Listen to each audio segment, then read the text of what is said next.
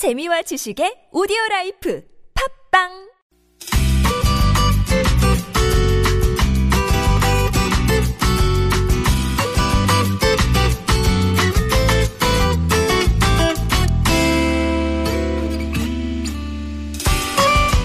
마음이 이끄는 대로 발길이 닿는 그대로 훌쩍 여행을 떠나봅니다. 손원천 기자의 여행 수첩.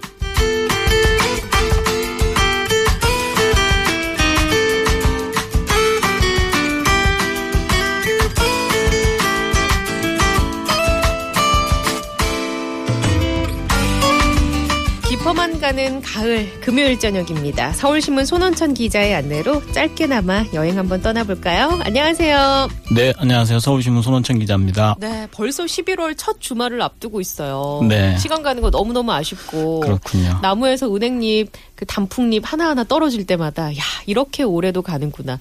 더군다나 또 어수선해서. 네. 뭔가 좀 마음을 달랠 만한 곳. 그냥 세상에서 떨어져서 그냥 나만의 시간을 갖고 싶다라는 생각 참 많이 하거든요. 음, 역시 소녀적 감성이 예, 여태 살아남아 계신 것 같아요. 오늘은 그럼 어디로 저희를 데리고 가실 거예요? 네, 붉게 물들어가는 고도 경북 경주로 갑니다. 경주. 네. 어 근데 지진 때문에 이쪽 찾는 분들 많이 줄었다고 네. 들었는데 어때요? 네, 그렇죠. 그 여진은 좀 줄어들었고요. 네. 주민들 불안감도 이제 좀 잦아들긴 했는데 근데 이제 문제는 관광객 숫자가 네. 회복이 안 되고 있는 거더라고요. 음. 지난 9월에 57만 명 정도가 경주를 찾았다고 해요. 근데 이게 네. 지난해 같은 기간에 107만 명에 비하면 절반 예, 절반도. 예, 안 된다고 합니다. 그래서 야, 뭐 이제 조금 있으면 가을 지나면 이제 비수기로 접어드는데 네. 예, 앞으로가 또 더 걱정입니다. 음, 알겠습니다.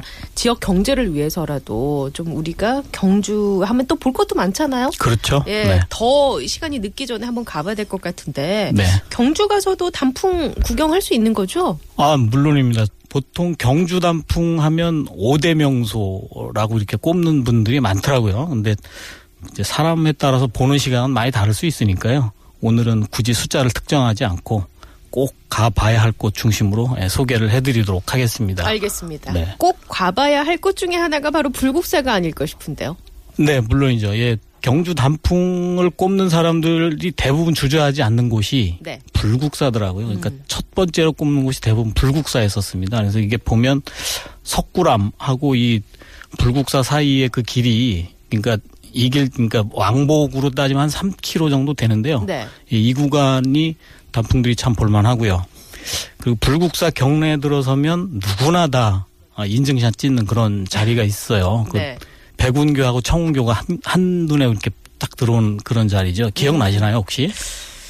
그 이름까지는 잘 기억은 안 나는데 아무튼 거기 가서 사진을 다 찍는 곳에서 네, 찍었던 대부분- 기억은 나요. 네, 마- 아마 네. 거기 한 번쯤은 누구나 다 서보셨을 텐데요. 네. 설악산 쪽을 가셨던 분들 혹은 좀 다른 곳을 가보고 싶다 하시는 분들은 이 경주에 가셔서 좀 색다른 단풍 구경하셔도 좋을 것 같은데 네. 불국사에서 이리 한번 쭉 둘러봤고요. 그 다음에 우리 어디 가보면 될까요? 조금 전에 말씀하셨던 네. 예, 범은 관광단지로 들어오면요. 그 여기는 이제 이 벚나무들이 전하는 그 주황빛 단풍이 참 인상적이더라고요. 저는 이게 1970년대에 심었다고 해요. 그 당시에 심었던 나무들이 이제 아름드리 나무로 자라났고요. 그래서 이제 아주 깊은 예. 그런 가을 풍경을 펼쳐내고 있습니다. 네네. 그래서 먼저 차로 한번 이 관광단지 주변을 한번 돌아보시고요. 그 다음에 그 보문 호수 앞에 차를 주차를 해 놓으신 다음에 보문 호수 주변을 천천히 산책하는 그런 코스로 여정을 꾸리시면 괜찮을 것 같습니다. 여기도 완벽하게 단풍이 다 물들진 않았죠. 그 보문 관광단지 주변 같은 경우에는 일찍 든 녀석도 물론 있는데요. 대부분은 제가 갔을 때는 초록빛이 좀 더 많았었어요. 그래서 아마 예 여기도 예 음. 다음 주쯤 이번 주 말부터 다음 주쯤에 절정에 달할 것으로 보입니다. 네, 알겠습니다. 봄은 호수는 이른 아침에 뭔가 어스름할 때, 네, 물 한 개 싹 피어오를 때 예 산책하면 참 좋잖아요. 그렇습니다. 예 네. 조용하고요. 예. 그러게요. 불국사와 보문단지가 주는 느낌만으로도 벌써 경주 한가운데 와 있는 것 같다는 생각이 네. 드네요. 왠지 한복 입고 방송해야 될 것 같다라는 생각도 들고요. 근데 이 경주는 시내에도 문화재들이 많이 있지 않나요? 네, 물론입니다. 시내 문화재가 참 많죠. 그래서 경주 시내로 들어오시면요.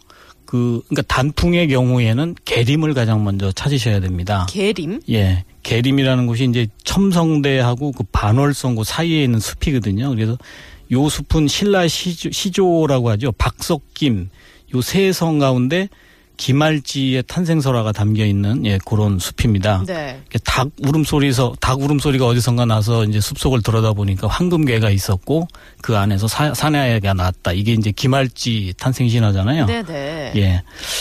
요 탄생 신화가 아, 전해오는 곳이 계림이고요. 면적은 한 7,300평방미터, 2,200평 정도 되는데요. 여기는 나무들이 굉장히 그 물풀의 나무 같은 물풀의 나무나 이게 단풍나무들도 물론 있고요. 이런 늙은 나무들이 굉장히 많아요. 네. 예, 그래서 단풍이 수수하면서도 정말 깊이가 있는 그런 음. 곳입니다. 그 계림 입구는 교촌이라는 곳인데요. 네. 그 유명한 그 최 씨 부자, 최 부자 고택이 여기에 있거든요. 경주 최 씨. 예, 경주 최 씨의 네. 최 부자, 그러니까 사방 백리에 그 굶어 죽는 사람이 없게 하라는 게그 가문의 가르침이라고 하죠. 음. 네네. 예, 벼섬 800석이 들어가는 그 곳간이 예, 지금도 있습니다. 아 그래요. 예. 최 부잣집 가게 바로 옆에가 이제 그 교리김밥이라는 데인데요. 네. 맛집 좋아하시는 그 블로거들 사이에서는 굉장히 유명한 그런 김밥집이에요. 그러니까 최씨 부자 고택 주변에 있는 김밥집이 있는데 예, 예. 거기가 유명하다. 예, 교리김밥에서 김밥 한 줄 딱 사들고 예, 최시부잣집 살랑살랑 걸으시면 예, 기분이 좀 남다르실 겁니다. 한 줄 갖고 될까요? 그럼 두 줄 드시죠. 예, 이 집은 한 사람당 두 줄 이상 팔지 않거든요. 아 그럼 두 줄까지는 살 수 있다. 네, 그렇습니다. 뭐 두 줄 정도면 괜찮을 것 같네요. 예, 알겠습니다. 어, 그리고 네. 예, 우리도 많이 알죠. 포석정지. 포석정. 예, 예, 포석정지 여기는 좀 단풍이 붉은 빛이 나는 그런 단풍으로 유명하죠. 예. 그리고 경북 산림환경연구원이라는 곳이 있는데요. 여기는 다양한 수종의 단풍들과 만날 수 있는 예, 그런 곳입니다. 그리고 용담정이라는 곳도 있는데요. 동학 창시자 최재우가 여기서 수련을 했다고 하죠. 여기 단풍도 꽤 유명하게 알려져 있습니다. 여기까지가 보통 이제 호사가들 입에 오르내리는 예, 그런 단풍 명소들입니다. 네. 사실 경주하면은 뭐 불국사, 석굴암, 뭐 보문호 이런 쪽은 많이 가봤을 텐데 저는 개인적으로 계림 쪽, 교촌, 포석정지는 사실 기억이 잘 안 나가지고 이쪽으로도 한번 가봐야겠다 생각이 드네요. 자, 오늘은 천년고도 경주의 단풍 명소들 그리고 시내 안쪽에 어떤 볼거리가 있는지 우리가 쭉 살펴보고 있는데요. 어, 노래를 골랐어요. 이영세자, 박보검 씨 떠오르시는 분들. 검입니다. 구름이 그린 달빛.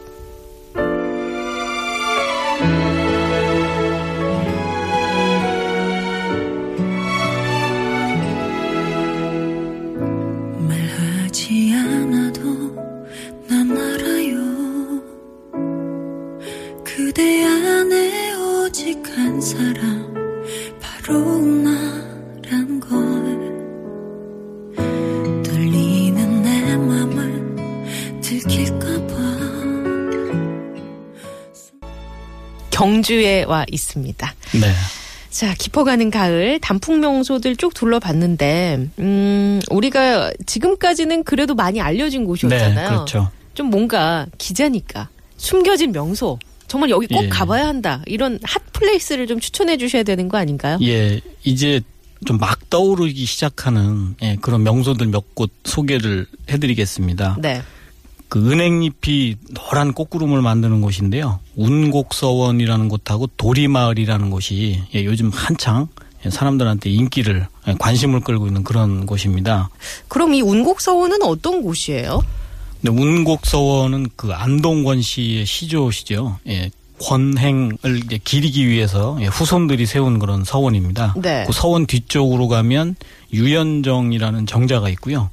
그 유연정도 이제 물론 그 권행, 그러니까 안동권 씨 시조를 기리기 위해서 세운 그런 정자고요. 요 정자 바로 앞에 은행나무가 한 그루가 있습니다. 이게 생긴 모양새가 어, 나뭇잎이 오리발을 닮았고 또 가지는 오리 다리하고 비슷하다고 해서 앞각수라고도 불리거든요. 근데 이게 앞각수. 예. 네. 수령은 한 350년 이상 된 것으로 음. 보고 있어요. 근데 이게 가을철 되면 정말 노랗게 물들고요. 예, 11월 보통 한 11월 중순쯤 돼서 정말 노란 꽃빛처럼 이렇게 아, 흩날립니다. 예. 일단 나이가 좀 있으니까 네, 그만큼 그렇죠. 그 단풍도 뭔가 노랗고 예, 웅승 깊죠. 예, 네. 그럴 것 같네요. 경주하면 근데 이 문화재만 많은 게 아니라 주변에 산도 많지 않아요? 네, 가볍게 오를 만한 산들이 몇 곳 됩니다. 남산도 있고요. 근데 가을 같은 경우에는 그 무장산을 예, 저 같으면 예, 권하고 싶어요. 그 무장산? 예, 경주 시민들 사이에서는 억새 명소로 그렇게 이름이 난 곳이거든요. 코스는 두 개인데요. 그 외지인들 같은 경우에는 두 시간짜리 코스만 돌아도 음. 예, 억새들을 충분히 볼 수가 있습니다. 네네. 억새철에는 찾는 사람이 굉장히 많아요 여기가 그래서 그 셔틀버스가 운행이 되고요 11월 27일까지 예, 셔틀버스가 운행이 되고요 1, 2 주차장에서부터 산행 기점까지 그때 예, 산행 기점까지 예, 운행을 합니다. 음, 그렇군요.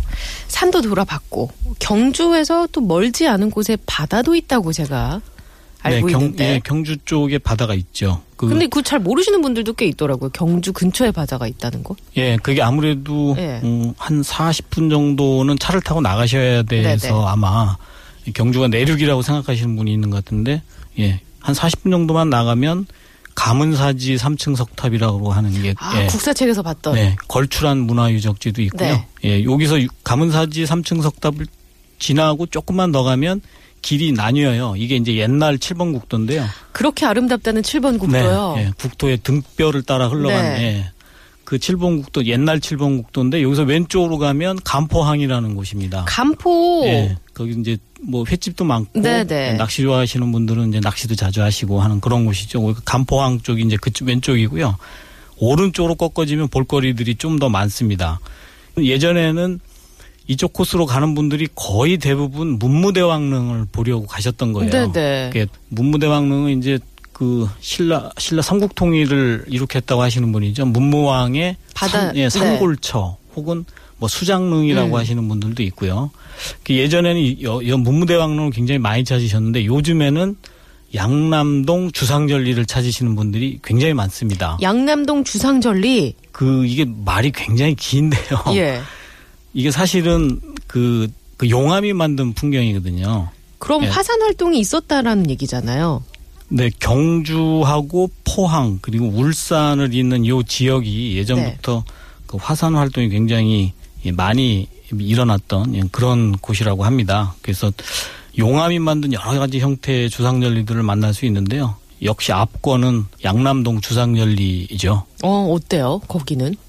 그 여러 형태의 주상절리들이 있어요. 그러니까 주상절리라는 게 한문으로 풀었으면 기둥주자잖아요. 네. 이렇게 기둥 형태의 전리들이 있는 걸 네. 이제 주상절리라고 하는데 양남동 주상절리는 물론 이제 형태는 형광등처럼 형광등 같은 그런 그 전리들이 생긴 건데 이게 바다와 수평으로 이렇게 쫙 펼쳐져 있어요. 그럼 높지는 않고 수평적으로 배- 바다와 이렇게 나란한 느낌으로 있는 건가요? 그렇습니다. 바다하고 나란하게 이렇게 펼쳐져 있는데 더 네. 신기한 건 뭐냐면 얘들이 쥐일부채 있죠. 우리나라 쥐일부채. 예. 쫙 펴는 부채. 네.